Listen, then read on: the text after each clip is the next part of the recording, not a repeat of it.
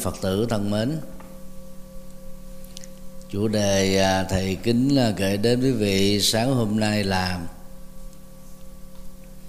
ba không một có để được hạnh phúc.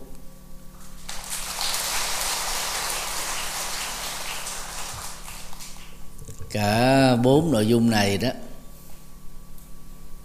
đều à, dựa vào những lời Phật dạy trong năm bài kinh về thiền. Quyển à, kinh Phật về thiền và chuyển hóa về bản chất á, là trích ra từ quyển kinh Phật cho người tại gia ở à, phần thứ tư có cùng nội dung.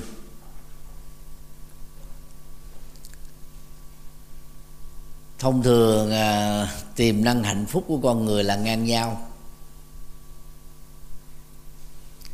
Sự trải nghiệm hạnh phúc của con người nhiều hay ít là khác nhau. Tất cả đó đều do kỹ năng xử lý tình huống và kỹ năng làm chủ cảm xúc cũng như là thái độ sống.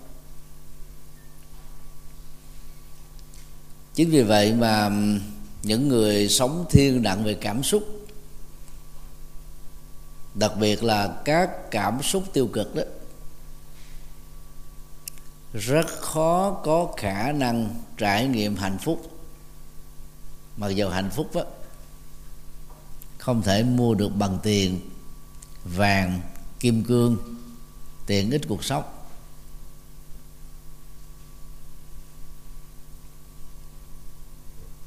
Bốn điều à, sau đây đó sẽ gợi ý và nhắc chúng ta về thực tập thiền. Mà về bản chất đó, có thể à, tái tạo nguồn năng lượng tích cực, giúp cho chúng ta đó tiếp xúc được, tiêu thụ được và sống với hạnh phúc hàng ngày. Điều một, không gặm nhấm khổ đau. Quý vị có để ý các con bò, con trâu về thói quen giống loài đó, luôn luôn gặm nhấm các thức ăn, mà phần lớn là các loại cỏ.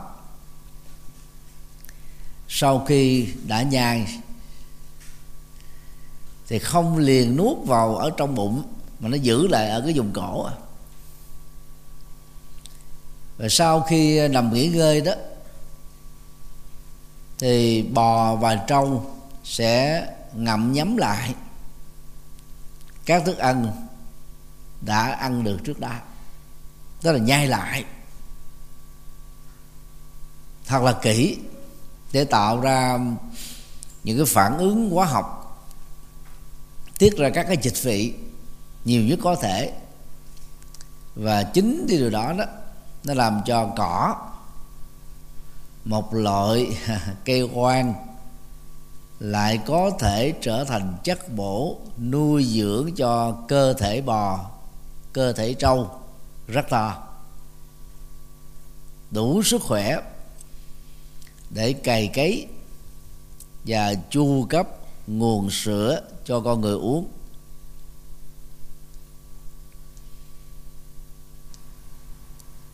Các loài à, động vật bốn chân như trâu, bò, ngựa, lừa, lạc đà hưu cao cổ. Nhân dân, đều là các động vật ăn chay trường.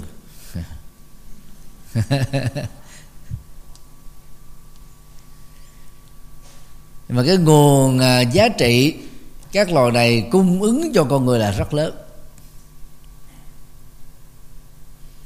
Nên có một số phật tử đó giá mà, trên quả địa cầu này không có các loài động vật ăn thịt như là chó sói cọp beo sư tử gấu rắn. Thì quả địa cầu này đó à, sẽ hòa bình hơn. Sẽ có nhiều à, giá trị từ các loài động vật ăn chay trường hơn. Trong trường hợp gặm nhấm lại của trâu và bò đó thì tạo ra giá trị sức khỏe cho chúng. Trong trường hợp con người gặm nhấm lại những câu chuyện trong quá khứ, không còn cơ hội để trải nghiệm hạnh phúc ở hiện tại. Mà đức phật thường gọi đó là gì? bây giờ, tức là thời khắc đang xảy ra và tại đây, không gian mà chúng ta đang có mặt. Gồm nhấm quá khứ nó liên hệ đến à, ba nội dung. Thứ nhất, một cái câu chuyện đã từng xảy ra. Mà mình có thể là đương sự trực tiếp cho câu chuyện hay là gián tiếp chứng kiến. Phần lớn đó là các câu chuyện buồn câu chuyện khổ đau, câu chuyện không hài lòng. Thứ hai đó, những cái câu chuyện quá khứ đó đó, nó có hai nội hàm đối lập nhau, hoặc là cái nỗi ám ảnh khó quên được như một biến cố xảy ra trong cuộc đời của chúng ta. Hoặc trong tình huống may mắn hơn đối lập lại đó đó là câu chuyện ấn tượng mang lại niềm vui, hạnh phúc, nụ cười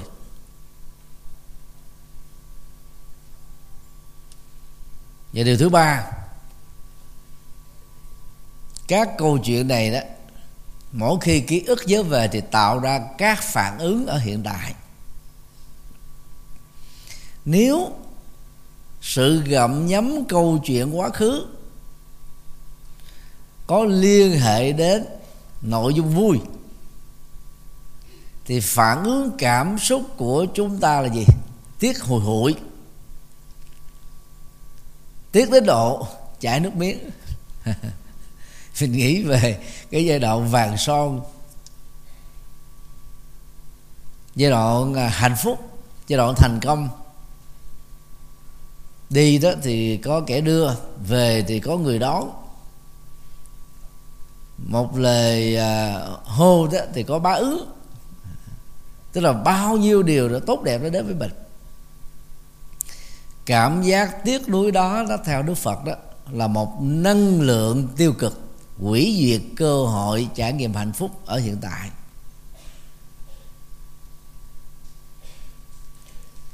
Đối với trường hợp câu chuyện được gặm nhấm quá khứ là một câu chuyện buồn.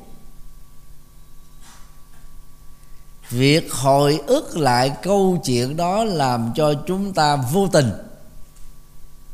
Nói theo cách của thầy đó. Hâm nóng lại, các nỗi khổ niềm đau đã kết thúc.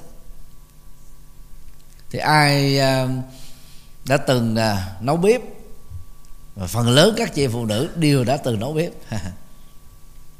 Thì để thấy rất là rõ thôi khi mình có ờ, một nồi canh một nồi kho hay là một uh, chảo xào nào đó lỡ ăn không hết vào buổi sáng chúng ta hâm lại để ăn ở buổi trưa.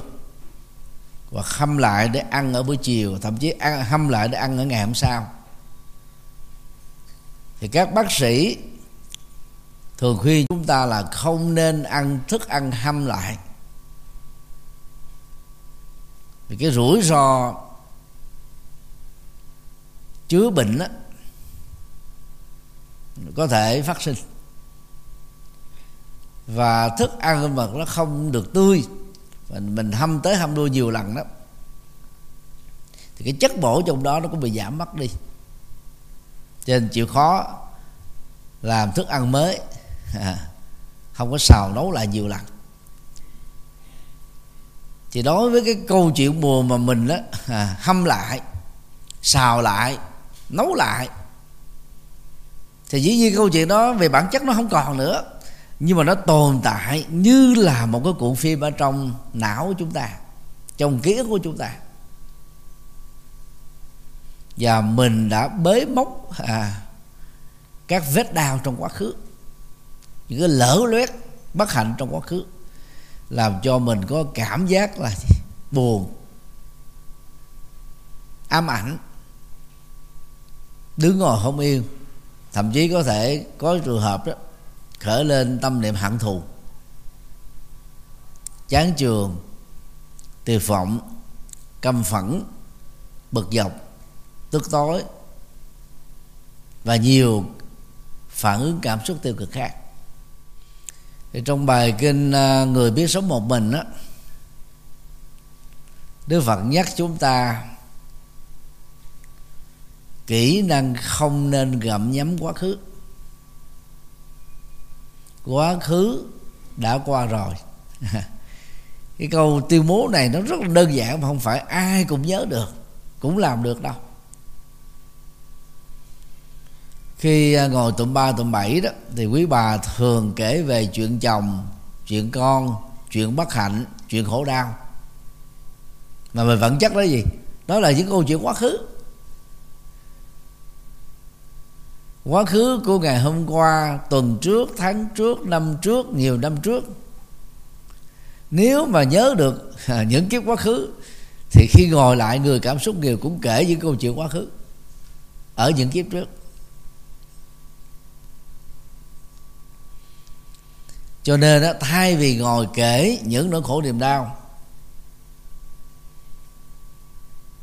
thì theo tinh thần Phật dạy đó chúng ta hãy tìm các giải pháp để kết thúc khổ đau. Nên trong kinh đó Đức Phật khẳng định đó nhiệm vụ quan trọng nhất của ngài là giúp cho chúng ta điểm mặt chỉ tên đâu là bản chất của khổ đau và sau đó đó chỉ rõ con đường kết thúc khổ đau. Tức là đầu tiên mình phải nhận diện cái khổ đau bế tắc mà mình đang gặp phải là cái gì. Chứ không phải ngồi kể đó. Do đó cái nguyên tắc uh, tư vấn của thầy đó là không để cho người bất hạnh ngồi kể lê thê kể dài dòng kể tràn gian đại hải các nỗi khổ niềm đau mà họ đang gặp phải, thì họ sẽ gặm nhấm đấy và nhiều phật tử đi tu thiền, mà nếu như không được hướng dẫn kỹ cũng bị ngộ ngộ nhận cái chỗ này. Học lắng nghe để cảm thông, để chia sẻ và chấp vào cái khái niệm lắng nghe đó. Để khi, mỗi khi mà mình bị khổ với mình kể, lê thê cái chuyện khổ đó ra, rồi bắt chồng mình, bắt vợ mình, bắt con cháu mình phải còn nghe. Là nếu không nghe hết cái câu chuyện đó, nó là không hiểu, không biết lắng nghe, không biết cảm thông. Đang khi đức phật có dạy chúng ta ngồi kể lê thê là khổ niềm đau, không có. Khổ đau không có giá trị để mình nhớ khổ đau không có giá trị để mình kể. Khổ đau cần phải buông bỏ. Khổ đau cần phải kết thúc. Cho nên chấp vào việc lắng nghe. Không khéo đó, chúng ta sẽ biến người thân mình trở thành cái sọt rác của khổ đau.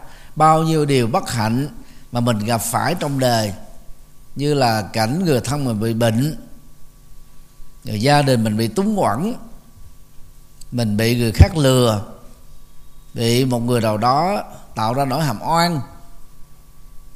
Chúng ta không cần phải kể dài lê thê, vì phần lớn người thân chúng ta không có đủ kỹ năng và kiến thức để giúp cho mình tìm được giải pháp.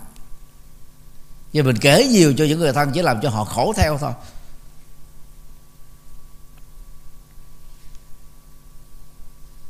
Và điều đó là không nên chúng ta chỉ kể ngắn gọn câu chuyện khổ đau quá khứ của mình cho người có kinh nghiệm và kiến thức tìm ra giải pháp. Chứ đừng có kể trên mạng xã hội. Và cái điều đó, đó nó sẽ được là đào bới lên. Cái nhiều văn nghệ sĩ kết thúc ờ, hôn nhân của họ một năm trước rồi nhưng mà khi một người à, phóng viên nào đó biết khai thác chỉ một giây phút mềm lòng thôi họ ngồi gặm nhấm lại khổ đau. Kể lại à, tôi đã ly dị hồi năm ngoái. Tôi bị cấm sừng. Tôi thế này tôi thế kia. Có lẽ gì cho ai không? Không. Báo chí khai thác khui và xét toanh hết toàn bộ cái câu chuyện đó ra. Người trong cuộc lãnh đủ. Và nhất là những câu chuyện buồn mà tự thân của người khổ đau đó là đầu tư quá nhiều vào, tin tưởng quá nhiều vào, trông đợi quá nhiều vào. Nhưng mà rồi đó, nó xảy ra ngoài ý muốn. Cái sự gặm nhấm đó đó, nó làm cho chúng ta đó là bị đốt cháy về phương diện cảm xúc. Mà báo chí thì luôn luôn thích khui những cái câu chuyện buồn. Mới có nhiều người xem, mới có nhiều người nghe, mới có nhiều người mua. Người cấm sừng sẽ bị phê phán nặng. Người bị cấm sừng sẽ sẽ bị tội nghiệp. Đừng có dùng chữ được tội nghiệp. Thực ra ta tội nghiệp mình thì cũng có giải quyết gì cái khổ đau của mình được không? Không?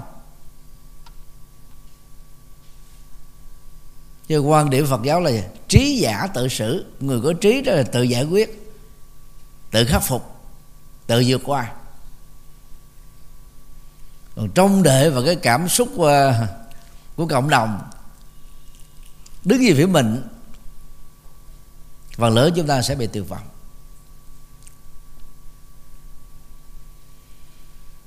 Một cái câu hỏi được đặt ra là nếu chúng ta khép về quá khứ, thì như vậy lịch sử của con người có bị mất không? Không. Và điều đó nó có trái ngược gì với lời dạy của đức phật rằng đó, một bậc chứng quả thánh từ quả a la hán bồ tát và phật. Thì tại sao đều có được túc mệnh minh? Tức là tuệ giác thấy rõ các kiếp sống trong quá khứ, từ đại cương đến chi tiết. Ngày giờ sanh, tên cha mẹ, chiều cao vóc dáng, nghề nghiệp thói quen, hành động, lối sống, hạnh phúc hay khổ đau. Không bỏ sót bất kỳ một chi tiết nào.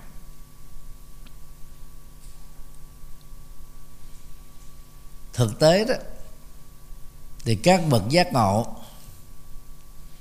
có năng lực nhớ rõ các kiếp sống quá khứ, nhưng rất hiếm khi sử dụng đó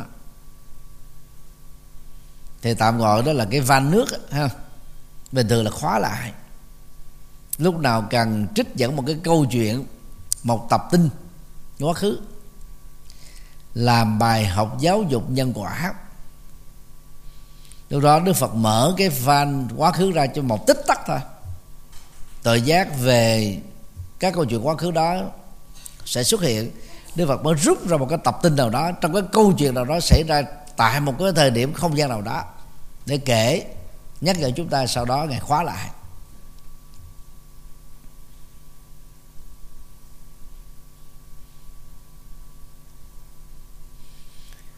Do vậy, sa đà vào ký ức quá khứ, hâm nóng lại các câu chuyện quá khứ, kể lại các câu chuyện đã qua, chỉ làm cho chúng ta mệt mỏi thôi vào các nhà lịch sử, công việc của họ, lắp rép các cái mảnh vỡ của quá khứ lại để tạo thành một cái bức tranh tương đối giúp cho chúng ta hiểu được lịch sử của một đất nước, một dân tộc, cộng đồng. Ở một mức độ tương đối. Và học môn lịch sử là cũng là để đề cao chủ nghĩa yêu nước dân tộc chúng ta dựng nước như thế nào, vệ quốc trong các cuộc chiến tranh xâm lăng của giặc ngoại xâm như thế nào, sự hy sinh anh dũng ra sao, cái giá mà chúng ta phải trả cho việc giành lại độc lập chủ quyền dân tộc. Trên nền tảng đó đó giúp cho thế hiện tại và tương lai. Biết trân quý những gì mà chúng ta đang có. Cái đó là chúng ta học ở trên giờ và lớp học lịch sử. Sau đó chúng ta phải khép lại những cái câu chuyện đó, chứ đâu phải lúc nào phải nhớ câu chuyện đó đâu. Khi nào cần nhớ thì chúng ta phải nhớ đến. Khi nào cần sử dụng dữ liệu quá khứ thì chúng ta không nên bỏ qua còn bình thường mà ngồi lại cứ kể câu chuyện quá khứ. Hôm qua tôi khổ thế này, hôm kia tôi bị té. Rồi tuần trước là tôi bị đau. Tháng trước tôi bị, cái bà đó bà chửi. Rất là hàm oan. Rồi sáng này mới bước ra ngoài đường là có người đụng xe tôi. Cái người đi kể câu chuyện đó người khác tao đâu có muốn nghe đâu, thực tế vậy đó thì trong ngôn ngữ tiếng anh đó khi ta gặp nhau lịch sự ta hỏi gì? How are you? Ông bà hay là anh chị khỏe không? Thì cái câu trả lời theo cửa về là gì? Em fine thank you. Tôi rất ổn cảm ơn. Chứ lúc đó là cái lúc mà phải nói mới hôm qua tôi bị té. Hôm kia tôi bị uh, giật nợ. Hôm nọ uh, tôi bị đưa vào bệnh viện. Người phương tây ta không có thói quen đó ta hỏi xong trả trả lời, hỏi cũng là hỏi xã giao. Trả lời cũng là trả lời xã giao. Rồi cười cũng cười cười xã giao. Rồi chuyện của ai lấy làm? Còn người việt nam chúng ta hỏi, sao lúc này khỏe không? Tôi bệnh dữ lắm. Tôi khổ dữ lắm. Chồng tôi đó, suốt ngày nhậu nhẹt. Con trai tôi suốt ngày đi ăn chơi. Gia đình tôi không ai chịu làm, một mình tôi làm. Tôi khổ quá trời mà tôi đi ăn chay nè, tôi đi tụng kinh là ngồi thiền niệm phật mà tại sao mà tôi không thấy cái quả phước mà toàn là thấy chuyện khổ không? Đó vì chúng ta chưa khép lại quá khứ được. Cái khép lại nó nằm ở gì? Buông của nhận thức. Chỉ cần nhận thức đúng là mình thực tập đúng rồi bây giờ thầy cứ ờ, đưa một cái ảnh dụ cho dễ hiểu đi cái năng lượng ký của chúng ta nó bằng như một cái ly 330 ml này, thí dụ vậy. Bây giờ nếu quý vị gom nén hết toàn bộ các cái chuyện khổ đau trong quá khứ vào trong cái ly, thì còn chỗ gì để chứa nước nữa không? Chứa đựng được nữa không? Hết rồi. Nó đầy quá là sao chỗ đâu chứa? Những câu chuyện hiện tại, những trải nghiệm ở hiện tại, những niềm vui hiện tại. Mà người nào sống với quá khứ nhiều thì người đó rơi vào gì? Đắn đo, do dự, chần chừ, thiếu dứt khoát. Vì cái kinh nghiệm quá khứ đó làm cho chúng ta nó là bị dẫn dắt, bị chi phối trên nền tảng của ám ảnh. Để tôi suy nghĩ lại, để tôi xem xét lại, để tôi đánh giá lại thì những người mà mở ra có những cái câu nói như thế thì chúng ta có thể đoán biết là gì? Người này lúc nào cũng nhớ về quá khứ, nghĩ về quá khứ, tiếc về quá khứ, khổ về quá khứ, không vui với quá khứ. Nhưng làm cho người đó tâm không có tỉnh táo, không mới mẻ, không có sáng suốt để quyết định được những cái mà mình cần phải làm ở hiện tại.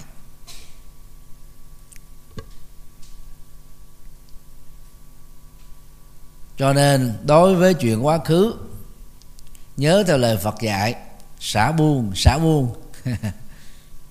Chuyện nào đã qua là buông đi. Còn những vấn đề đó, nó dẫn đến tình trạng à, chúng ta bị à, tổn thương bị xâm phạm các lợi ích mà người tạo ra các nỗi niềm đau đó đã vi phạm luật pháp. Quý vị có thể nhờ luật sư có kinh nghiệm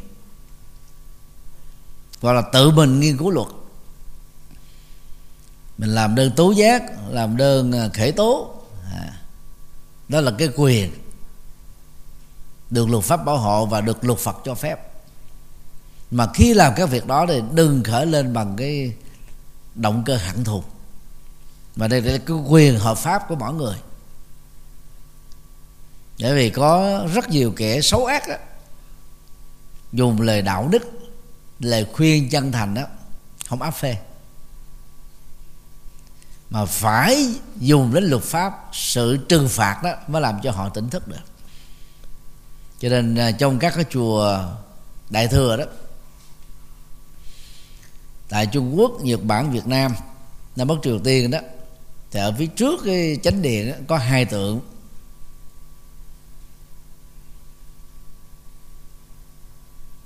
ở bên tay trái đó là tiêu diện đại sĩ tượng trưng cho trừng phạt cái ác, tức là đại diện cho luật pháp và sự công bằng xã hội. Còn tượng bên tay trái, cho nó tượng bên tay phải đó, là tượng hộ pháp tượng trưng cho giáo dục đạo đức, khích lệ đạo đức, lời khuyên. Cái đó nó chỉ áp dụng được cho những người biết điều, người tốt thôi người ta gọi nôm na đó là ông thiện ở bên tay phải ông ác ở bên tay trái. Thực ra là nó đó là nói vắn tắt nó đủ là gì? Hả? ông thiện giáo dục đạo đức cho nền tảng thiện để kích lệ người ta làm tốt. Còn á, bên tay trái là gì? Đó là luật pháp hay là sự trừng phạt để giáo dục kẻ ác. Chứ bản thân của người đó không phải là người ác.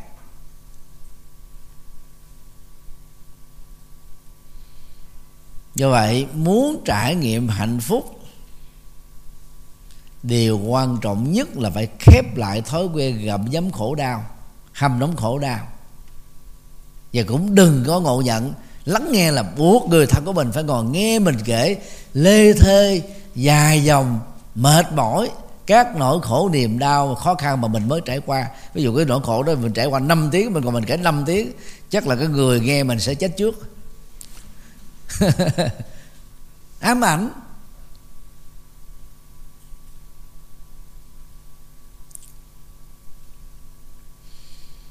Báo hôm qua mới ờ, đưa tin, tạo ra cái phản ứng trái chiều. Một người cha dẫn hai đứa con đi đánh ghen để cho hai đứa con chứng kiến mẹ của chúng ngoại tình mà cái câu chuyện ngoại tình này nó nó kéo dài của một vài năm.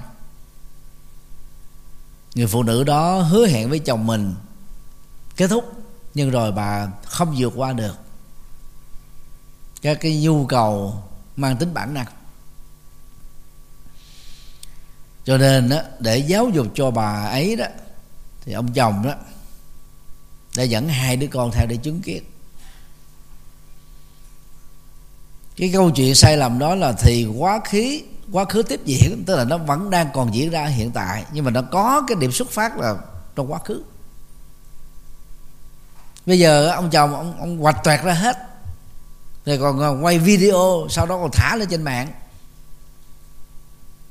Hai đứa con nó vốn không nên nghe biết những cái câu chuyện này, vì đó là chuyện của cha và mẹ, chứ không phải là chuyện của những đứa con nhưng mà phần lớn các bậc cha mẹ đó thường muốn con của mình đó đứng liên minh về phía của mình. Thì người mẹ mà ly dị với người cha và được cái quyền nuôi con thì người mẹ có khuynh hướng là gì? Nói xấu, kể lể những cái điều xấu của người cha để cho đứa con có ác cảm, có thành kiến mà không muốn cho con mình gặp người cha của nó. Vợ chồng mình hụt hạt với nhau thế là câu chuyện của cha mẹ, chứ là phải câu chuyện của những đứa con mà bắt đứa con phải đứng đứng phe là không nên. Đứa con phải được huấn luyện hiếu thảo với cả mẹ lẫn cha.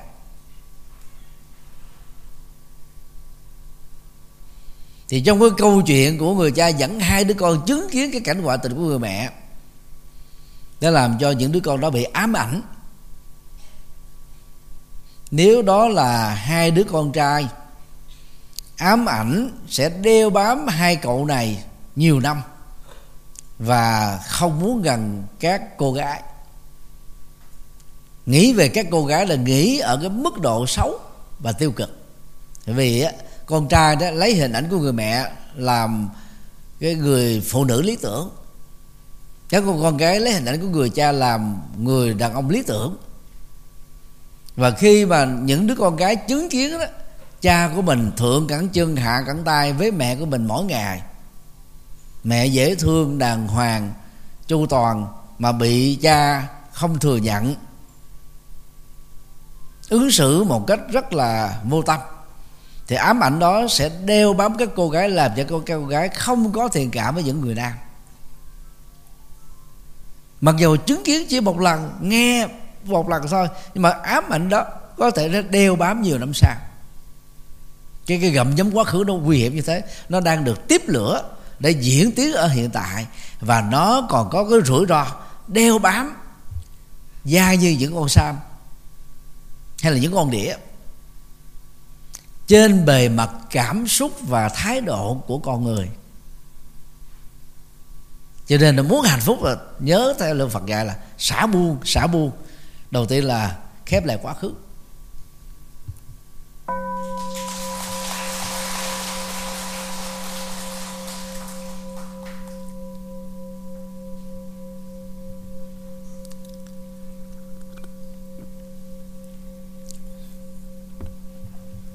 Điều hai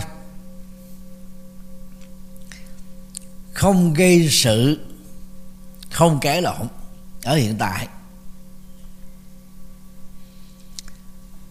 Rất nhiều à, cặp vợ chồng mà thương nhau đắm đuối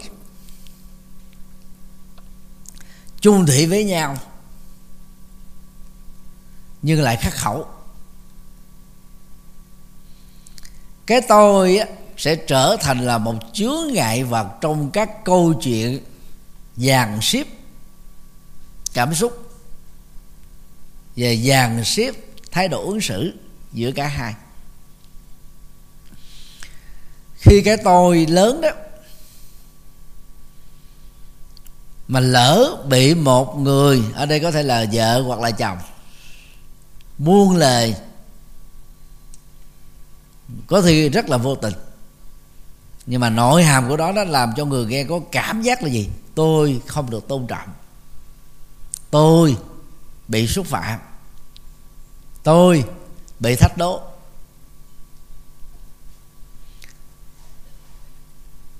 Thì lập tức cái phản ứng của người có cảm giác mình rằng mình bị xúc phạm đó sẽ nổi máu sung thiên lên, bực tức lên, cao có, gắt gỏng, khó chịu. Và mất kiểm soát thì cả hai sẽ rơi vào tình huống mà Đức Phật gọi là gì? Chiến đấu bằng vũ khí miệng lưỡi. Tức là biến cái cái lời nói của mình đó trở thành một loại vũ khí tàn phá. Và đôi lúc chúng ta mất kiểm soát, mở tốc đa vô liêm của những cái lời mà về cái ngữ điệu á, nó rất là căng thẳng và hằng học người nghe chối tai mệt mỏi căng thẳng và dễ xa lầy vào những cái cuộc gây sự cãi vã vốn không có ích cho cả hai.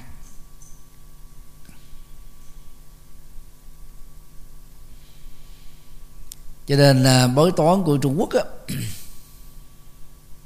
có điều ra đó tứ hành xung chia là ba nhóm vì toàn bộ nhân kết của con người đó được chia làm 12 con giáp. Tức là lấy 12 loài động vật tiêu biểu. Thông qua đó phản ánh cá tính và thói quen của con người. Và 12 con giáp này chia làm ba nhóm. Mỗi nhóm là là bốn. Thìn, tức sủ mùi, tý, ngọ, mẹo, dậu. Vân vân thì nó sắp thêm một cái trật tự, số 1 với số 2 là khắc nhau trực tiếp, số 3 với số 4 là khắc nhau trực tiếp. Ví dụ như là tí với ngọ là khắc nhau trực tiếp, mẹo với dậu là khắc nhau trực tiếp. Nhưng mà tí với dậu, mẹo với ngọ khắc nhau gián tiếp.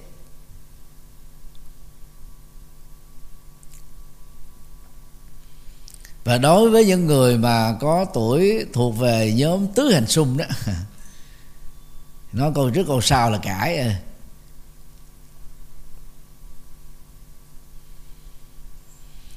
ngoài ra đó thì à, trung hoa còn có loại bói, theo dạng ngũ hành tương sinh, ngũ hành tương khắc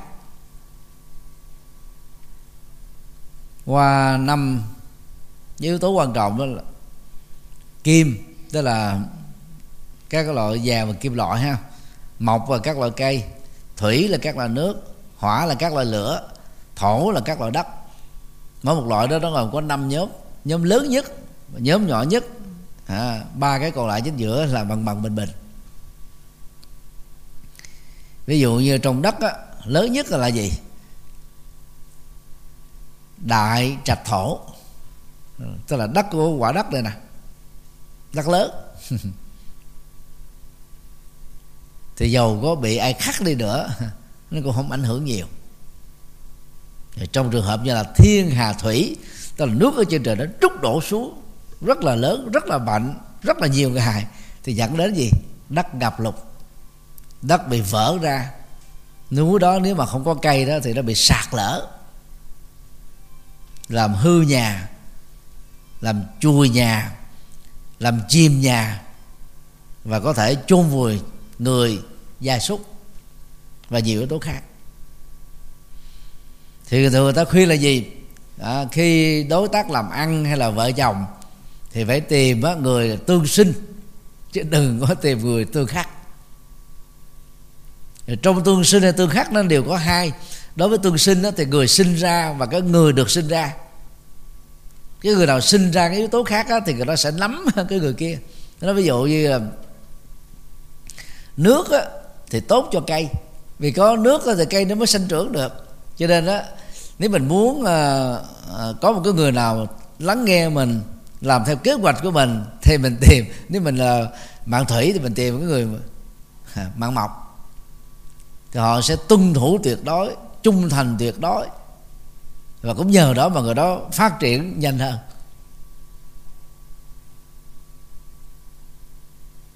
Còn mộc thì khắc với kim. Vì cây đó mà bị kim loại như là dao mát, búa rửa chặt vô là gãy, chặt vô là đứt. Như vậy là mỗi một cái tuổi đó đều có tương sinh và tương khắc. Thì tìm người trợ lý, người đồng hành, người cộng sự, tương sinh đó thì chúng ta đỡ cãi vã, đỡ tranh chấp.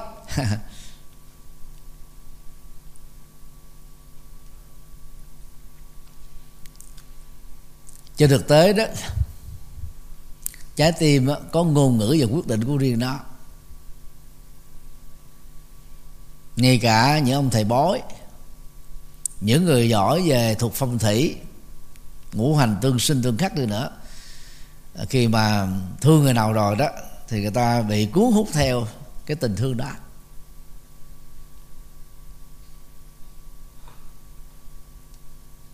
Cho đó được gọi là nghiệp riêng.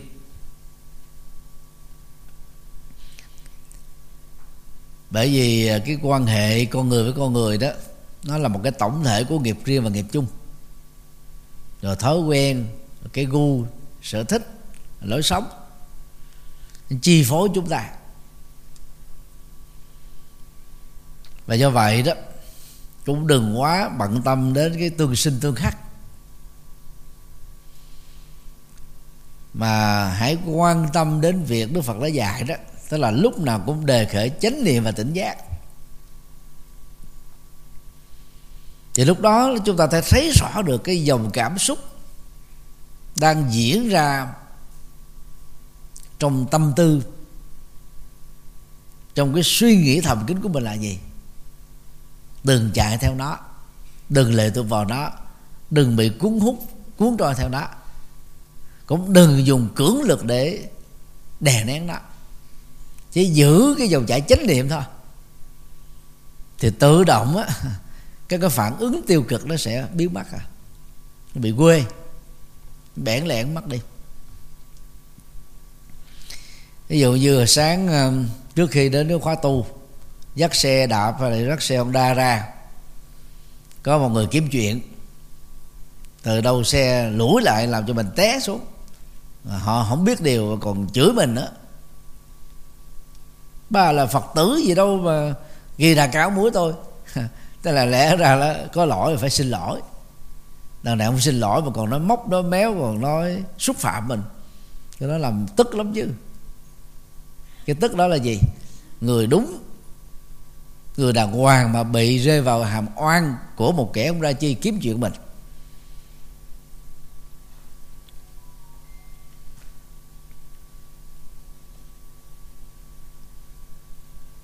Rất nhiều tình huống trong cuộc sống đó, chúng ta sống chung, làm việc chung với những người không biết điều, với những người rất khó ưa, những người rất là khó chịu. Đụng một chút xíu gì là bắt bẻ. Cái gì cũng bắt bẻ được mà bà, bà bản thân của người bắt bẻ đó thì cũng không ra gì. Chẳng lẽ mỗi lần bị bắt bẻ đó chúng ta bắt bẻ lại? Chẳng lẽ khi đối diện với cái người kiếm chuyện mình là mình kiếm chuyện lại? Cái câu chuyện rất rõ đó biết chừng nào mà khép lại. Nên trong bài kinh à, bảy cách vượt qua khổ đau đó, thì đưa vào trong uh, kinh Phật về thiền và chuyển hóa thì có một trong bảy phương pháp đó Đức Phật dạy là gì? Tránh. Nhà nội dung của tránh né trong tình huống này là gì? Thứ nhất tránh những nơi nguy hiểm như là vực sâu hay là những cái khu vực uh, có các loại thú dữ ăn thịt. Rồi những nơi biển cả sông mà mình lại không biết bơi những cái khu vực đó bị giới nghiêm là bởi vì an ninh nó không được ổn định, mà mình lại bén mạng đến có mặt ở chỗ đó, thì dễ bị lạc đạn, quá đề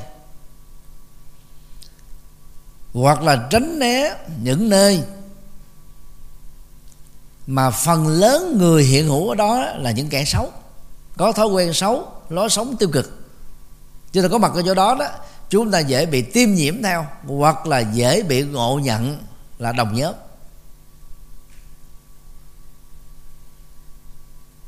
và đối với người thích kiếm chuyện, thích gây sự, thích cãi vã, thì vì chúng ta tránh né người đó đó, nó giống như cái cách người việt nam mình nói là tránh voi chẳng hổ mặt nàng. Vì đó là người không đáng để mình phải dướng dính vào cái sự rắc rối có nhiều người đó xấu đó, có tính dai dư đĩa mình không hề đá động gì tới họ không nhắc gì tới họ không điếm suy gì tới họ mà họ đeo bám họ kiếm chuyện và nhất là trong cái giai đoạn mạng xã hội. Trả tiền cho người có tài khoản thì những người dai dư địa đó họ đi kiếm những cái câu chuyện họ đeo bám. Rồi nói xúc xỉa nói xúc phạm, nói thương tổn. Nói như gì không có, hoặc là có một á, cường điệu lên thành mười.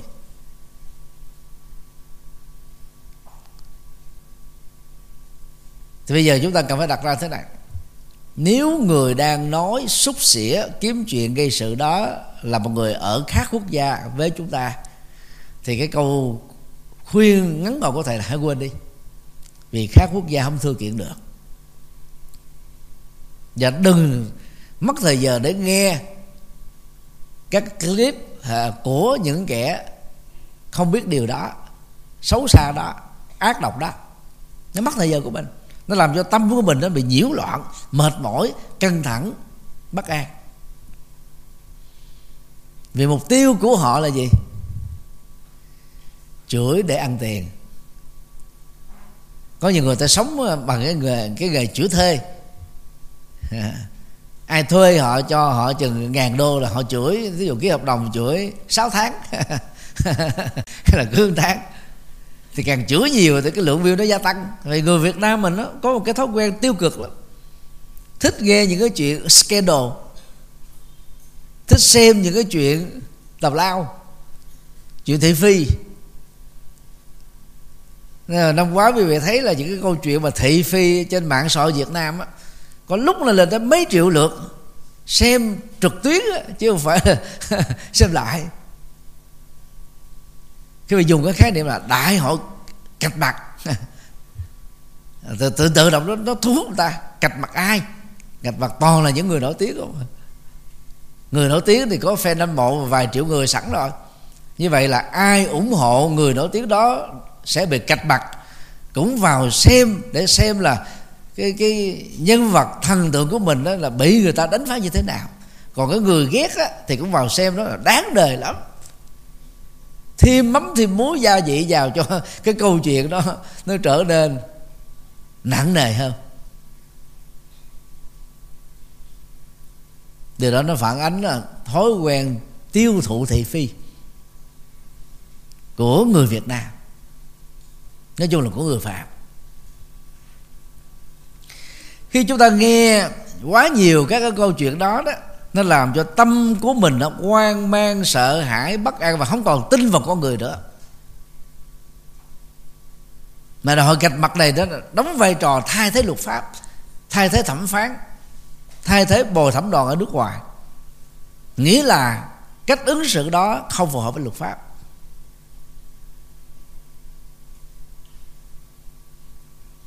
Và khi chúng ta tiêu thụ các thức ăn cải lộn gây sự kiếm chuyện đó,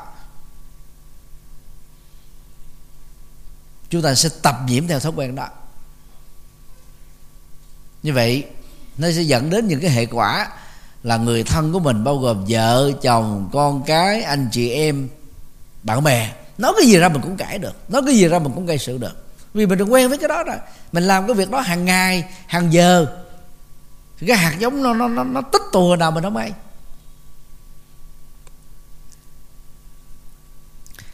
vụ nổ súng kinh hoàng ở Texas Hoa Kỳ cách đây vài hôm dẫn đến chết nhiều người. Đó là vụ thảm sát đẫm máu đứng thứ hai tại Hoa Kỳ. Là hệ quả tất yếu của việc tiêu thụ phim ảnh bạo lực và cho sở hữu súng ở tại Mỹ. Hiệp hội súng trường à, tại Mỹ có một cái quyền lực chính trị rất mạnh. Về vấn đề này đó thì nó có hai đảng đối lập đó, dẫn đến hai quan điểm khác nhau. Đảng cộng hòa của cựu tổng thống donald trump george bush reagan vân vân. Cho rằng á, việc tiếp tục cho dân mỹ sở hữu súng ống á, đó là cái quyền tự do. Vấn đề ở chỗ là quản lý thế nào cho những cái vụ xả súng ít diễn ra để đảm bảo được cái an ninh tính mạng của con người. Đảng dân chủ của tổng thống Joe Biden, Barack Obama, Bill Clinton. Chống đối việc sở hữu súng bởi vì ở Mỹ là nơi mà người dân bị rủi ro chết bởi súng ống đó, nhiều nhất trên thế giới. Và có thể nói là gom hết tất cả các cái vụ tai nạn do súng bắn mà chết trên toàn cầu thì cũng chưa bằng ở Mỹ cho nên úc người ta đã bỏ cái cái cái cái cái cái quyền người dân được sở hữu súng.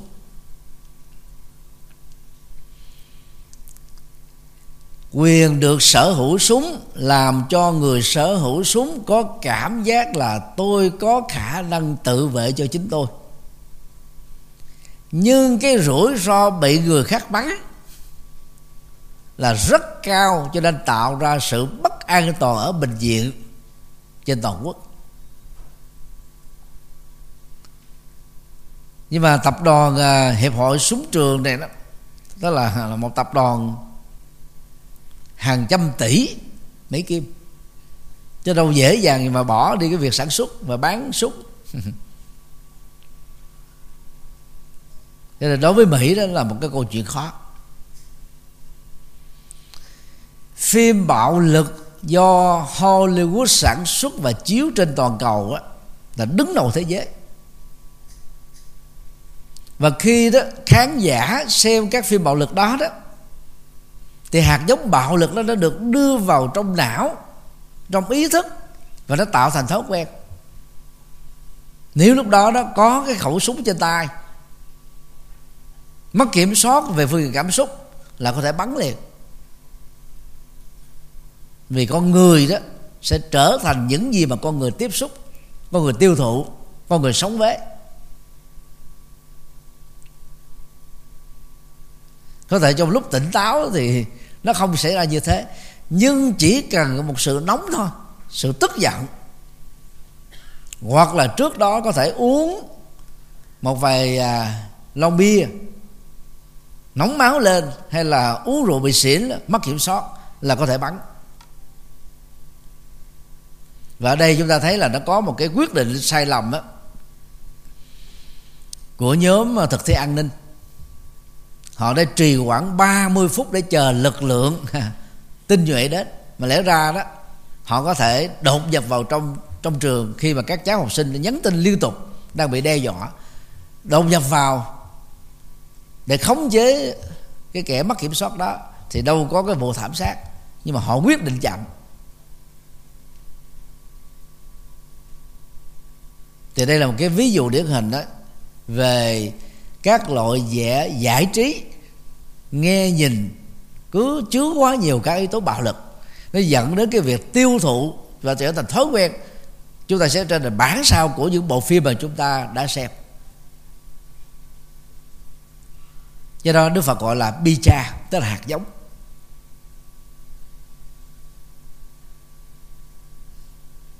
Các hành động sau khi thực thi không mất đi, sẽ tồn tại dưới dạng hạt giống và năng lượng. Những gì chúng ta tiếp xúc qua phim ảnh, qua mạng xã hội, qua báo chí cũng không mất đi. Nó giữ ở trong kho tàng thức của chúng ta. Và nó sẽ chi phối cuộc sống của mình.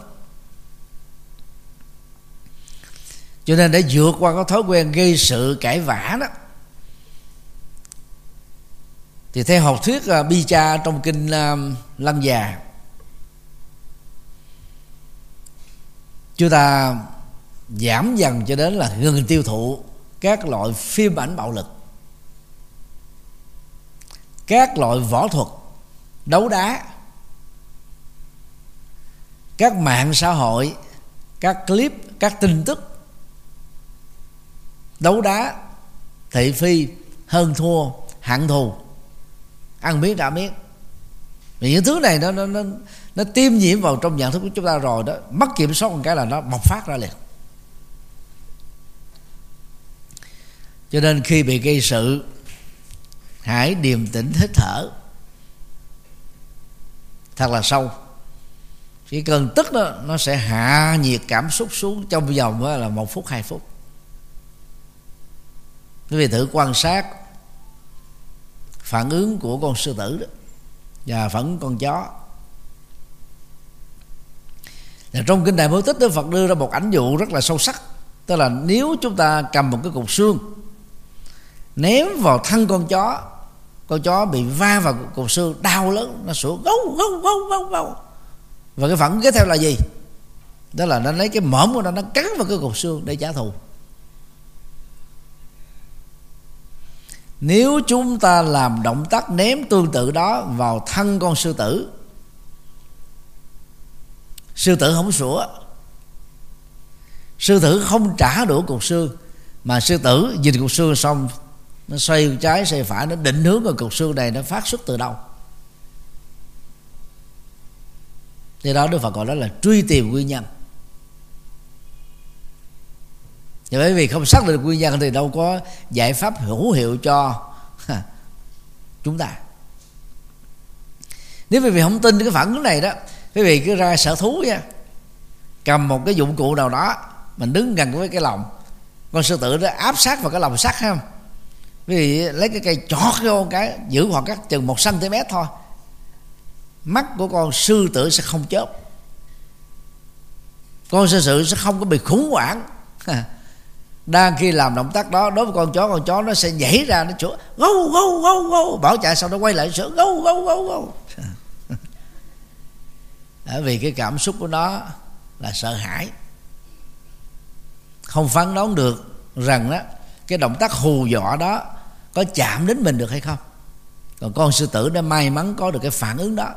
Nó được gọi là cái cái phản ứng của chủng loại con sư tử nhỏ cũng thế, chứ không phải là sư tử lớn. Thì cái công việc mà đức phật khuyên chúng ta trong kinh đạo bảo tích là gì? Hãy tập làm chủ cảm xúc của mình và ứng xử như là một con sư tử. Chứ con sư tử đó được gọi là chúa sơn lâm. Ở những quốc gia có sư tử. Còn trung quốc to lớn như thế, việt nam không có sư tử, chúa sơn lâm được gọi là con con cọp. Nhưng con cọp thì không có uy phong bằng con sư tử đức phật nằm ngủ theo cái dáng của con sư tử nằm nghiêng về bên phải.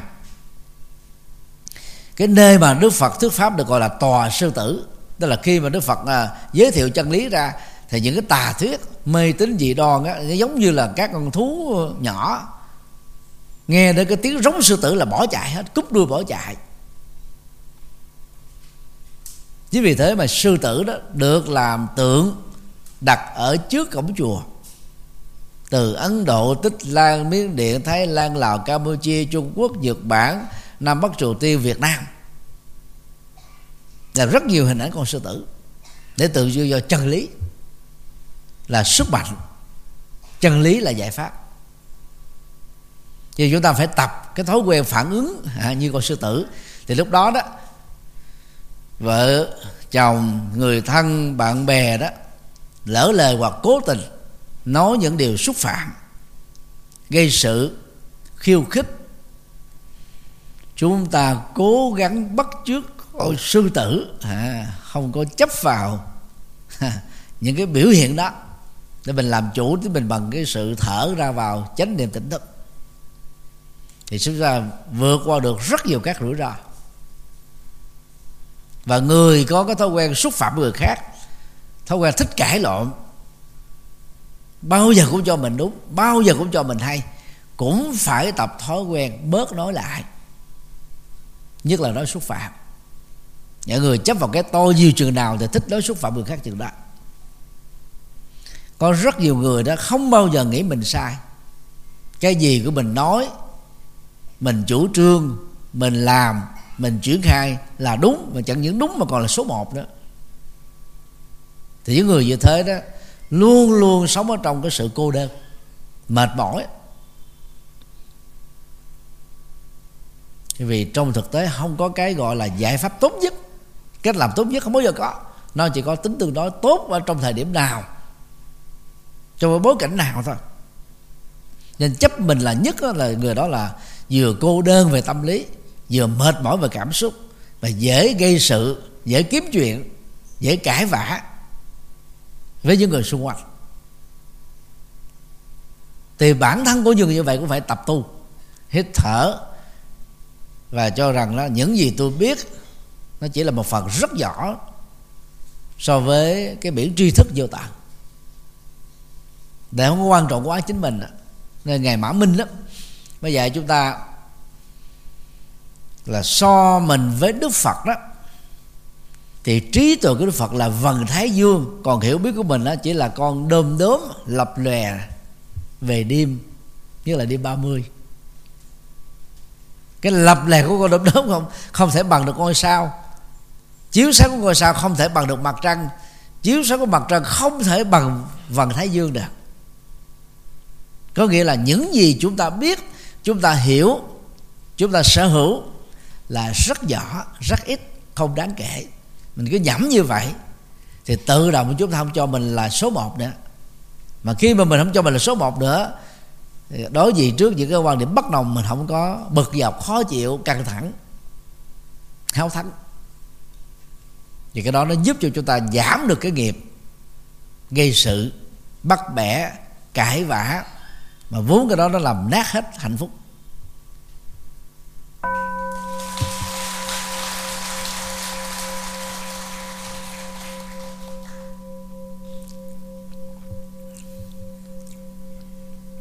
Điều ba. Không lo lắng và bất an. Về bản chất thì lo lắng là hướng về tương lai. Mà càng lo lắng về tương lai nhiều chừng nào thì trạng thái bất an xảy ra với chúng ta nhiều chừng đó. Bây giờ thầy nêu ra một cái câu nói của nho gia đó nghe làm lý do để cho chúng ta phải lo lắng nhiều. Nhân vô viễn lự, tất hữu cận ưu. Người không lo xa, ắt sẽ buồn gần. Thì cái lo xa này đó, tức là mình phải có kế hoạch dài hơi, đặt ra những cái tình huống tình huống một, tình huống hai, tình huống ba. Tức là dự trù được các bất trắc của nó sẽ xảy ra là cái gì? Nếu như không có thói quen tạo ra các kịch bản như thế, người đó ắt sẽ buồn gần, có nghĩa là sự thất bại. Việc xảy ra hoài muốn sẽ diễn ra nhanh chóng thôi. Trong tương lai gần thôi. Mà nếu như chúng ta chấp rằng đó là câu nói đó là câu đúng đó, chúng ta sẽ rơi vào chủ nghĩa biện hộ rằng là nếu tôi không lo là tôi thiếu trách nhiệm. Ở đây quý vị có tin gì không? Người nào không có lo lắng là không có trách nhiệm. Ai chấp nhận cái quan điểm đó giơ tay lên. Có hai người, ba người, bốn người, năm người, sáu người, bảy người. Nhưng mà giờ lên có dây là rút xuống rồi. nghĩa là không có xác quyết lắm. Bây giờ ai chấp nhận quan điểm á có trách nhiệm mà không kèm theo nỗi, nỗi lo và việc đó là có thật ở trong đời giơ tay lên. Cũng có mười mấy người hai mấy người ba mấy người trên mấy trăm người còn số đó cũng nhỏ xíu. Và có một cô á cả hai chọn lựa đều giơ tay hết. Phải, chọn một trong hai thôi chứ sao mình chọn được cả hai? Thì lời khuyên của đạo phật đó muốn thành công và hạnh phúc lớn thì cần phải có cam kết và trách nhiệm nhưng đừng để trách nhiệm phải đeo bám theo nỗi lo. Hai cái này là hai cái khác nhau nha mặc dầu người có trách nhiệm nào cũng rất là lo lắng. Vì thầy là tổ chức nhiều cái sự kiện quốc tế và những cái sự kiện quốc gia.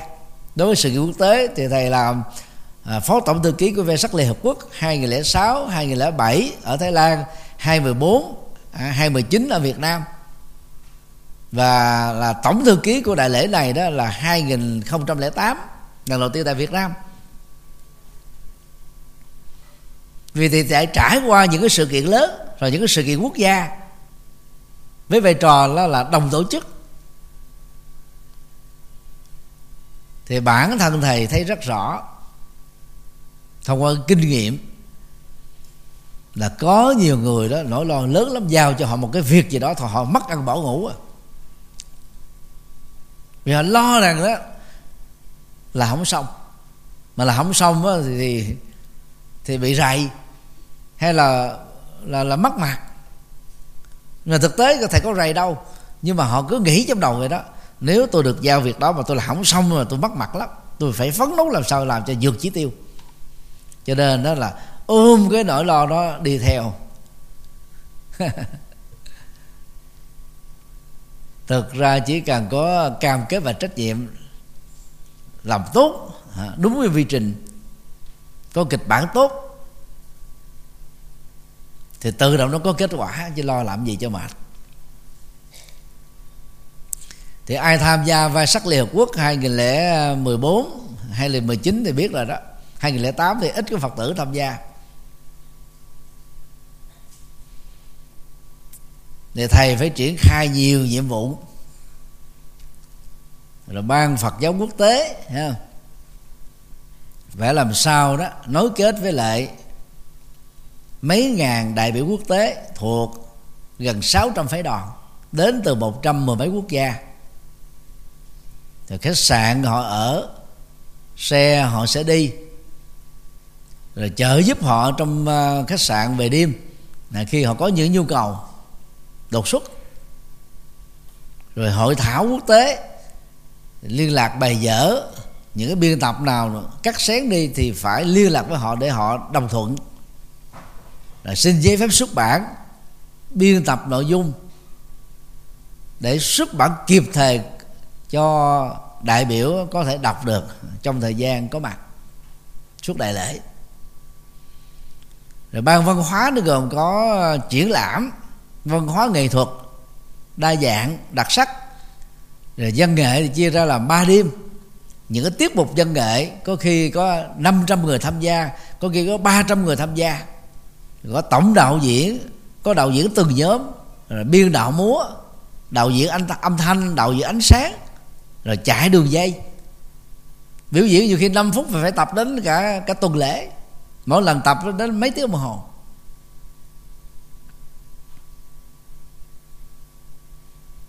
Thì tương tác với những cái sự kiện lớn như vậy đó, thì thầy nhận ra nó có hai nhóm người. Có người thế thì lo quằn quặt lo đến mất ăn bỏ ngủ ốm mò gầy mò luôn. Nhưng mà việc đó cũng có lớn gì đâu nhưng mà đó là bệnh lo. Có người thì vẫn phải re coi giống không có gì xảy ra. Làm việc rất hiệu quả vì ta làm đúng phương pháp. Cho nên ai biện hộ và suy nghĩ rằng đó không có lo lắng là không có trách nhiệm đó, đó là sai. Giữ lại trách nhiệm và quăng nỗi lo vào trong sọt rác để quý vị sẽ khỏe ra tại sao chúng ta lo lắng? Vì mình không biết rõ được mình có thành công hay không. Phương pháp mình làm nó có đạt được kết quả hay không. Thế mình cần, chỉ cần có hiểu biết đúng thì tự động đó lo nó kết thúc. Không phải tập buông. Mà chị em phụ nữ thì lo nhiều.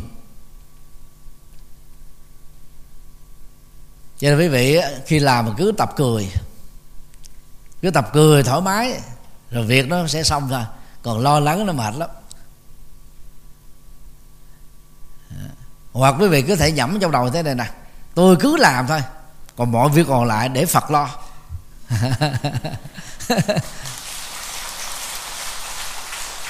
Mà phật thì đâu bị dướng cái nỗi lo. Để phật lo có nghĩa là nỗi lo mình vứt ra khỏi tâm của mình, hiệu quả sẽ tốt hơn.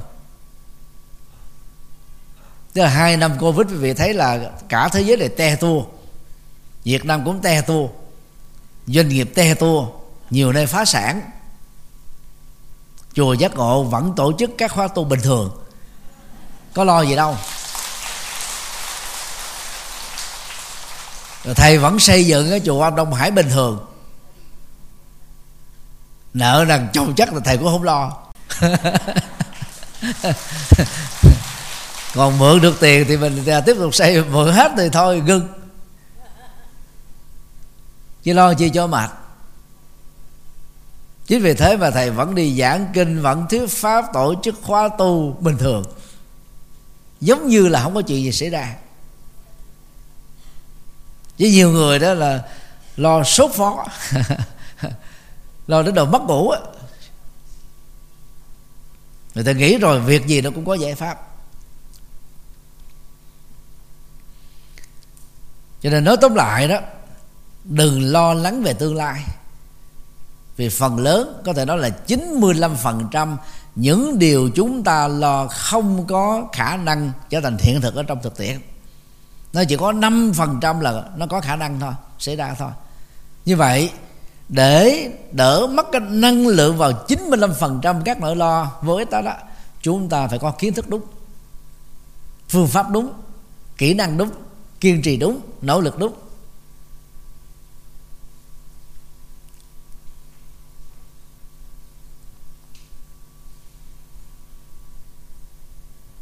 Cho cái giai đoạn covid 19 này đó thì vận động á, xây chùa rất là khó. Mặc dù làm từ thiện thì người ta vẫn hưởng bình thường.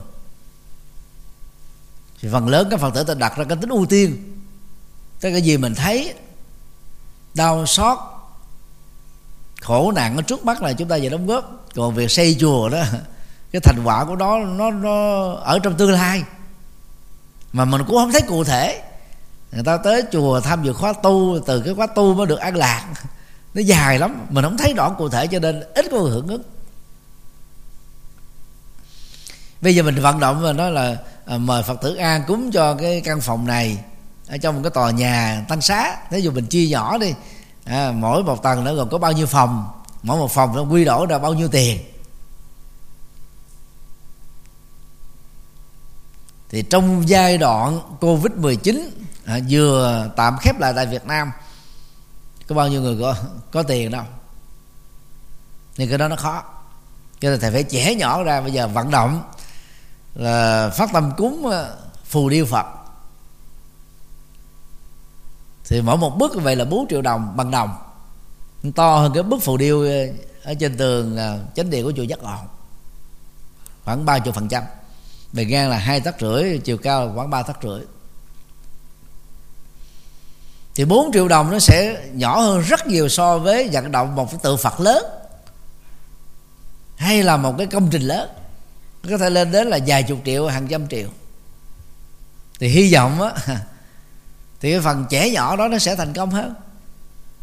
Nó khả năng túi tiền của quần chúng hơn. Chứ vì thế mà, mà thì quyết định là tổ chức là tiệc chay. Thì thông qua cái tiệc chay đó đó, thực ra đó thì cái tiền dư lại của việc tiệc chay nó đâu có bao nhiêu tiền quý vị. Tiệc chay cái giá vé là hai trăm ngàn. Ở bên à, người tổ chức á mình nhờ một cái dịch vụ nào đó là họ cũng ăn cả trăm ngàn, cái ghi trăm mấy chục ngàn à. Còn lại cũng có mấy chục ngàn thôi. Thì mấy chục ngàn đó mà nếu một ngàn người ăn chay được bao nhiêu tiền? Mấy mấy chục triệu. Phần sáu chục triệu cho đến bảy chục triệu cho một ngàn suất ăn á. Thì sáu bảy chục triệu đó làm được gì cho cái công trình xây chùa? Không được gì hết đó. nhưng mà thông cái sự kiện đó để thầy nhắc đến cái việc mà mời gọi hưởng ứng phù điêu phật. À. mà phù điêu đó đó thực ra đó cái giá gốc á, của việc sản xuất cái phù điêu bằng đồng như vừa nêu cũng đã gần 3 triệu rồi thì quý vị phát tâm đóng góp ờ, 4 triệu cho một bút phù điêu thì dư lại có 1 triệu mốt chỗ hai. Thì nhân cái số lượng đó lớn lên đó thì chúng ta mới dư ra để mình xây chùa được. Đó là trẻ nhỏ nè. Thì thay vì lo lắng gì cho nó mệt, thì lên cái kế hoạch trẻ nhỏ ra thì thầy tin rằng là có người hưởng ứng. Chứ còn trong thời gian qua là là việc xây chùa rất là te tu rồi đó là chưa nói đến là khi ai nhắc đến thầy nhật từ đó thầy nhật từ giàu lắm. nghe mất ham luôn. Hỏi sao mà biết thầy nhật từ giàu lắm? Ông đem tiền từ thiện ông cho đi cùng khắp với chơi và không giàu sao được. Rồi người ta mới suy luận á nếu mình cho một á, thì mình phải có 10 mình mới cho một. Ta lấy thói quen của họ mà. Thực ra thì chùa giác ngộ chúng ta là làm minh bạch. Ai đóng góp cho ấn tống thì không lấy tiền đó qua xây dựng ai đóng góp xây dựng thì không lấy tiền đó qua an sinh xã hội. An sinh rồi không lấy cái tiền đó qua các phật sự khác. Chẳng hạn như là học bổng. Thì các hoạt động ờ, an sinh xã hội người ta đóng góp nhiều. Nhưng mà đóng góp xây chùa thì rất ít.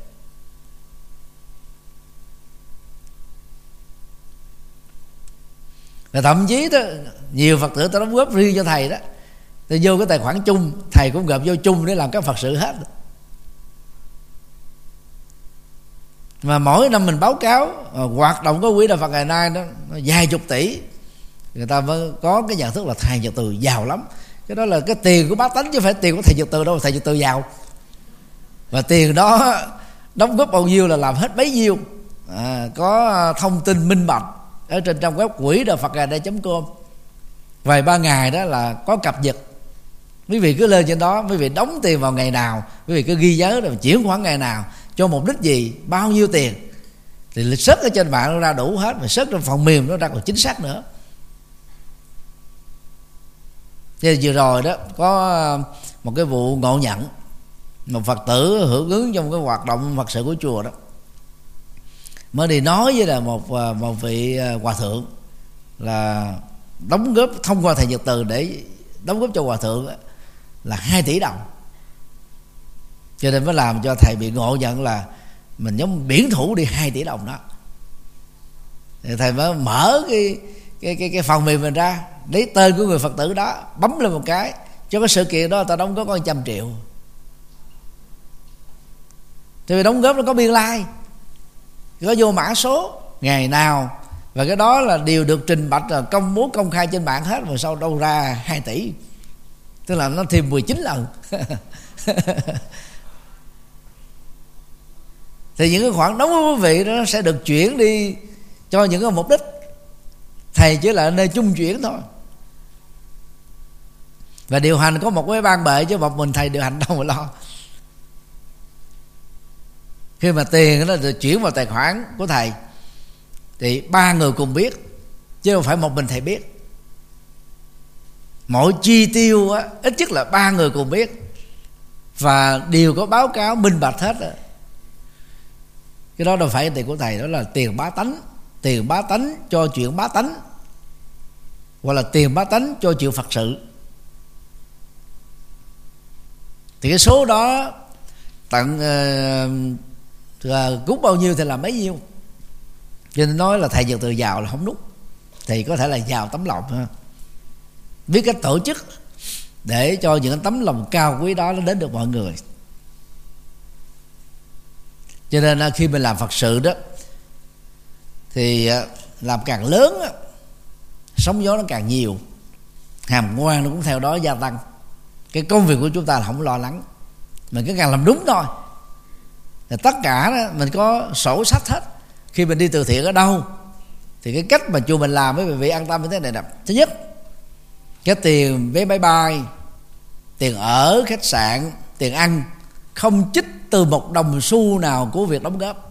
Như là các cái hội tổ chức từ thiện khác. Người ta chích là 10% trăm, 5% hay là 15% ta gọi là tiền quản lý và tiền vận hành. Còn chùa của mình là hoàn toàn không có đó. Các phật tử đi theo là tự đóng góp.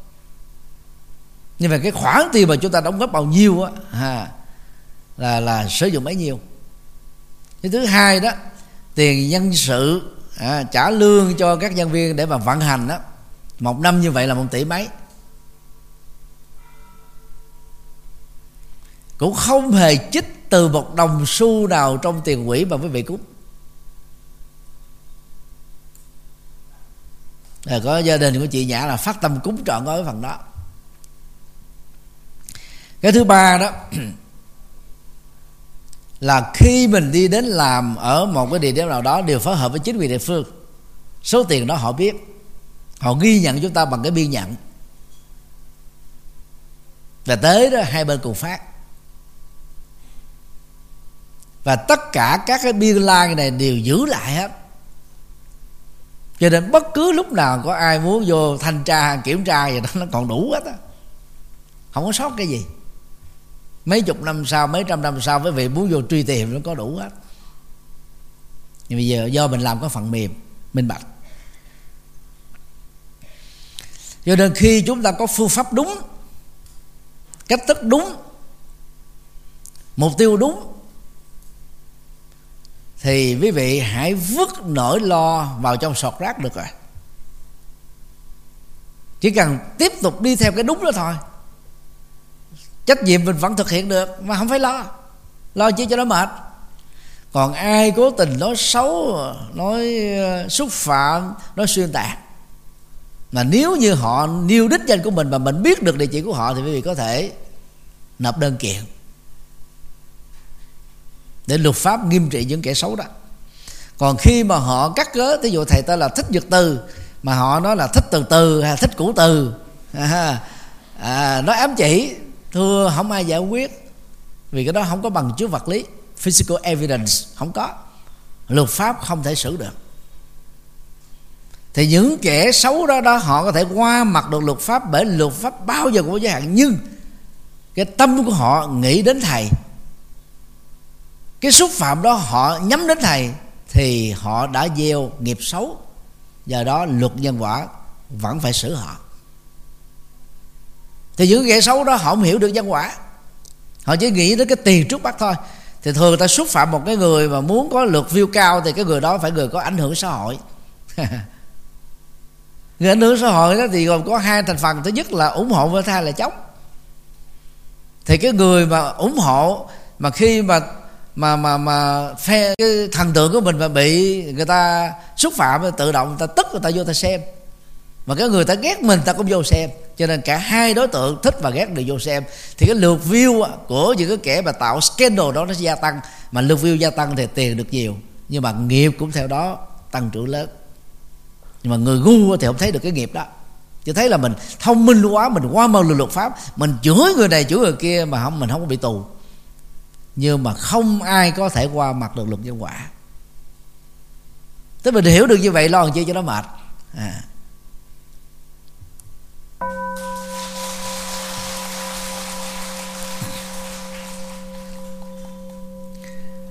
vì à, đã hết thời gian rồi. Chúng ta mới dừng được ba không đó. Còn một có là có thực tập thiền. Ở chùa chúng ta thì quý phật tử đã thực tập thiền từ lâu. Cũng có những năm tháng đó. Mỗi tháng chúng ta có một ngày trọn vẹn thực tập thiền vipassana. Thì thầy chỉ nói vấn tắc thế này thôi. Thứ nhất á, thì nó không có quan trọng về cái um, cái tư thế ngồi. Quý vị có thể chọn là thiền nằm thiền đi. Và khi mà quý vị chọn thiền ngồi không nhất thiết phải ngồi xếp bằng ở trên sàn nhà. Nếu người nào ít tập thể dục vận động toàn thân á thì ngồi đó, ba chục phút là nó đau nhức kinh hồn lắm. Bởi vì có thể ngồi trên ghế, không sao hết á. Quan trọng không phải là cái ngồi, mà quan trọng là làm chủ cảm xúc và làm chủ tâm. Thứ hai đó là ngồi trên ghế hay là ngồi dưới sàn, phải ngồi trong tư thế thoải mái, lưng thẳng, nhắm mắt lại, không gian phải yên tĩnh để ngưng các hoạt động nghe nhìn thứ ba đó khép lại các chuyện quá khứ tránh cái tình trạng nói nhẩm trong tâm. Thứ tư đó khép lại các lo lắng trong tương lai. Thứ năm á, không nói nhẩm không đọc thoại một mình ở hiện tại. Thứ sáu á, là theo dõi hơi thở với chu kỳ bốn là công thức thầy thường đề xuất á. Nếu trong tư thế ngồi đó là bốn hai tám hai. Hít vào 4 giây bằng lỗ mũi nín thở 2 giây thở ra 8 giây nín thở 2 giây đó gọi là thở 4 thì. Còn lúc quý vị nằm á, có thể là 6 2 12 vì nằm á, nó thoải mái hơn hít có thể sâu hơn. Còn đang đi đó thì quý vị có thể là hít đó là 3 1 à, 5 1 hoặc là có thể bỏ luôn cái cái nín thở ba năm thôi, hít vào 5 giây thở ra, chứ là hít vào 3 giây thở ra 5 giây. Vì đang đi đó, chúng ta cần cái lượng oxy đó, nó nó cung cấp nhiều hơn.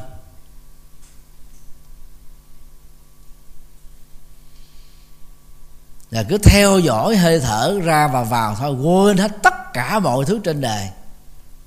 Chỉ trong vòng mấy phút thôi chúng ta xả stress được, buông khổ đau được. Thứ bảy đó, thì cùng với hơi thở ra vào với vị nhẩm, tôi mừng vui. Hay là tôi quan hỷ và hạnh phúc. Thì cái này nó giúp cho chúng ta vượt qua trầm cảm, lo lắng, căng thẳng sệ bất an. Ai đó cuộc đời buồn nhiều đó, cứ nhẩm, tôi mừng vui. Hoặc là tôi quan hỷ, tôi hạnh phúc. Và lúc đó liên tưởng miệng mình là hoa sen đang nở, bông hồng đang tươi hướng dương đang cười. Và lúc mới thực tập với vị để cái gương trước mặt á, nhìn coi mình có đẹp đẹp gái không, đẹp trai không, đẹp lão không. Thì mình cười thì tự động nó đẹp thôi. Còn người nào cái mặt hình sự là căng thẳng lắm, mệt mỏi lắm. Rồi điều 8 cùng với hơi thở ra vào, tôi cảm nhận vô thường, để mình không có tiếc nuối những gì đã mất những gì xảy ra ngoài bố. Điều chín, cùng với hơi thở ra vào, tôi cảm nhận buông bỏ. Buông nỗi khổ buông niềm đau buông tức tối buông hận thù buông quan trái. Chứ không phải là buông trách nhiệm nha. Nhiều người nghĩ buông bỏ là buông trách nhiệm. Đang làm bỏ làm đang học bỏ học. Cái đó là trớt quớt rồi.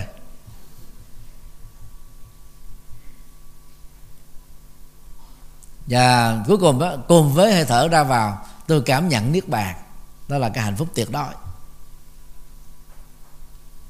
thì thực tập như vậy chỉ tập trung thay thế cái cảm xúc cái nhận thức tiêu cực bằng những cái khái niệm hỷ lạc rồi à, vô thường cởi trối tâm buông xả và hạnh phúc niết bàn. Thì những cái thay thế tích cực này sẽ giúp cho chúng ta đó à, được hạnh phúc bây giờ và tại đây.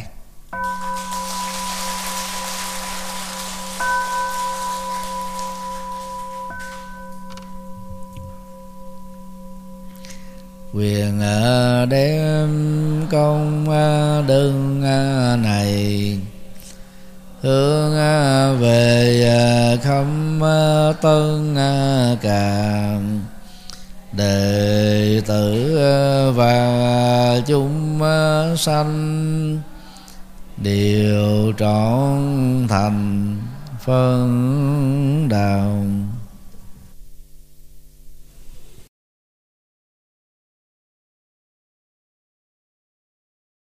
thư vận động xây dựng chùa Quan Âm Đông Hải, tỉnh Sóc Trăng. Kính thưa các mạnh thường quân và các quý Phật tử, tôi xin chia sẻ vị vọng bệnh lý tưởng xây dựng chùa, mở trung tâm tu học, giúp cho các Phật tử được an vui và hạnh phúc. Chánh pháp lưu truyền do công dấn thân của hàng tăng sĩ tiêu môn hương thịnh nhờ hạnh dân cúng của người tại gia. Tục ngữ việt nam có câu, xây chùa, tạo tượng, đúc chuông. Ba công đức ấy thập phương nên làm. Giá trị của ngôi chùa là rất cao quý. Như hòa thượng mạng giác đã nêu, mái chùa che chở hồn dân tộc, nếp sống bao đời của tổ tông. Thực vậy, đã từ lâu ngôi chùa Phật giáo không chỉ là không gian tâm linh, nơi tu học đạo đức, thiền định và trí tuệ của các tăng sĩ, còn là trung tâm giáo dục, văn hóa, đạo đức và sinh hoạt cộng đồng của người dân địa phương, giúp mọi người quay về chánh đạo, bỏ mê tín dị đoan, khép lại khổ đau, mở ra an vui và hạnh phúc vì hạnh nguyện hoàn pháp là nhiệm vụ, lễ sinh làm sự nghiệp, ở phạm vi rộng lớn, cho mọi thành phần, xã hội và nhóm lứa tuổi khác nhau. Ba thập niên rưỡi qua, từ năm 1984 đến nay 2019 tôi đã không ngừng nỗ lực trên cầu Phật đạo, dưới độ nhân sinh. Theo tinh thần phụng sự nhân sinh tốt đời, đẹp đạo, sáng soi đạo pháp, hộ quốc an dân. Tuy nhiên, do giới hạn không gian trong 850 mét vuông, chùa giác ngộ, thành phố Hồ Chí Minh do tôi làm chủ trì dầu từ năm 2016 sau khi khánh thành, sau đợt trùng tu, có đến 7 tầng lầu cũng chỉ đủ sức chứa cho khoảng 1.200 người tu học cùng một lúc. Đối với tu học nội trú như khóa xuất gia vô duyên, chỉ đủ sức chứa 175 người ngủ lại về đêm.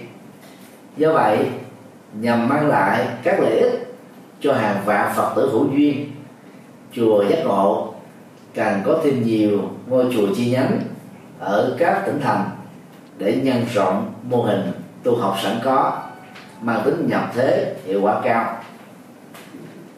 Với nguyện ước chân thành đó, tôi được sự giúp đỡ rất tận tình của ban trị sự, giáo hội Phật giáo Việt Nam, tỉnh Sóc Trăng, và thể theo tâm nguyện của Phật tử địa phương. Ủy ban nhân dân tỉnh Sóc Trăng tại công văn số 540 ngày 30 tháng 3 2018 đã chấp thuận chủ trương cấp 18 hecta đất và giao tôi làm chủ trì chùa Quan Long Hải tại khu du lịch Hồ Bể, xã Vĩnh Hải, thị xã Vĩnh Châu, tỉnh Sóc Trăng. Vào ngày à, 20 tháng 5 2018, công trình này được động thổ xây dựng với sự tham dự của 3.500 Phật tử tại địa phương và các tỉnh thành lân cận. Theo kế hoạch, quý 2 2019 kể từ khi được giấy phép thì công trình xây dựng này sẽ được hoàn tất trong vòng 3 đến 4 năm. Chùa Quang Minh Hải có các hạng mục gồm cổng tam quan, tòa chính điện cao 30 m gồm một trệt và một lầu mỗi sàn 3.000 mét vuông diện tích có sức chứa với từng trệt và lầu một là khoảng 6.000 người tu học cùng một lúc. Ngoài nhà tổ tăng xá thì chùa Ông Đông Hải sẽ có từ 6 đến 8 khách xá, một trệt, ba lầu. Có sức dung chứa cho hàng ngàn phật tử tu học. Tượng đài tiêu biểu tại chùa này đó là tượng Bồ Tát Quan Thế Âm hướng về biển đông, cao 49 mét gồm ba mặt. Bảo vệ chủ quyền biển đảo của Việt Nam, cũng như là sự bình an của người dân tại địa phương. Trong à, ngôi chùa này đó, ngoài các tượng đài Phật, Bồ Tát A La Hán thì còn có công viên Phật, công viên Hòa Bình, công viên văn hóa và công viên tình thương với các tượng đài và các biểu tượng bằng đồng, bằng đá từ 1 m sáu cho đến 3 m tổng chi phí xây dựng chùa ông Đông Hải khoảng 300 đến 350 tỷ đồng Việt Nam. Khi hoàn thành, đây sẽ là trung tâm tu học lớn, phát triển Phật giáo, thực tập tỉnh thức, trải nghiệm từ bi có khả phục vụ từ 5 đến 6 ngàn Phật tử tu học đời trú cùng lúc. Tôi cho rằng Phật sự to lớn mang tầm vóc phụng sự nhân sinh cho hàng vạn người nêu trên. Chỉ có thể sớm được hoàn thành là nhờ vào sự phát tâm bồ đề, cúng dường, tịnh tài, tịnh vật, tịnh lực của các mạnh thường quân và các phật tử gần xa vì mục đích truyền bá chân lý phật, làm lệ lạc nhân sinh. Tôi tha thiết, kêu gọi và kính mong các mạnh thường quân, các doanh nghiệp, các tổ chức, các cá nhân và các phật tử trong và ngoài nước hãy phát tâm đóng góp tịnh tài cho công trình này để mang lợi lạc cho nhân sinh. Lấy niềm tin vào Phật pháp và sự trợ duyên của quý tôn đức tăng ni, nhất là sự phát tâm của các quý phật tử thập phương. Tôi tin rằng công trình chùa quan âm đông hải sớm được hoàn thành viên mãn. Ân đức của toàn thể quý vị là động lực to lớn giúp thầy trò chúng tôi phụng sự nhiều hơn nữa cho Phật giáo và dân tộc Việt Nam. Tôi thành kính tri ân tán dương công đức cúng dường của các quý vị. Nguyện cầu hồng anh Phật pháp tăng gia hộ quý vị. Thân tâm an lạc, phước lộc thọ tràn đầy, sở nguyện tùy tâm, các tường như ý. Nam mô công đức lâm bồ tát. Nam mô quan hỷ tạng bồ tát ma ha tát. Đạo phật ngày nay dân hiến, đạo phật ngày nay huy hoàng đạo phật năm châu bốn biển dựng xây tinh độ chân gian. Đạo phật ngày nay dân hiến đạo phật ngày nay huy hoàng. Đạo phật năm châu bốn biển dựng xây tinh độ chân gian. Hãy cùng tham gia cùng quỹ đạo phật ngày nay để mang tình thương đến với mọi người. Tham gia thành viên, đóng góp tịnh tài vào vốn quỹ gốc được cộng dồn để sản sinh lợi nhuận hàng tháng từ lãi suất ngân hàng nhằm phục vụ các sứ mệnh của quỹ hoặc đóng góp tham gia trực tiếp các hoạt động của quỹ, tham gia phụng sự viên, đóng góp tịnh lực vào đội ngũ phụng sự viên để cùng tham gia hỗ trợ các hoạt động của chùa giác ngộ và quỹ nói riêng cũng như các hoạt động phát triển Phật giáo nói chung.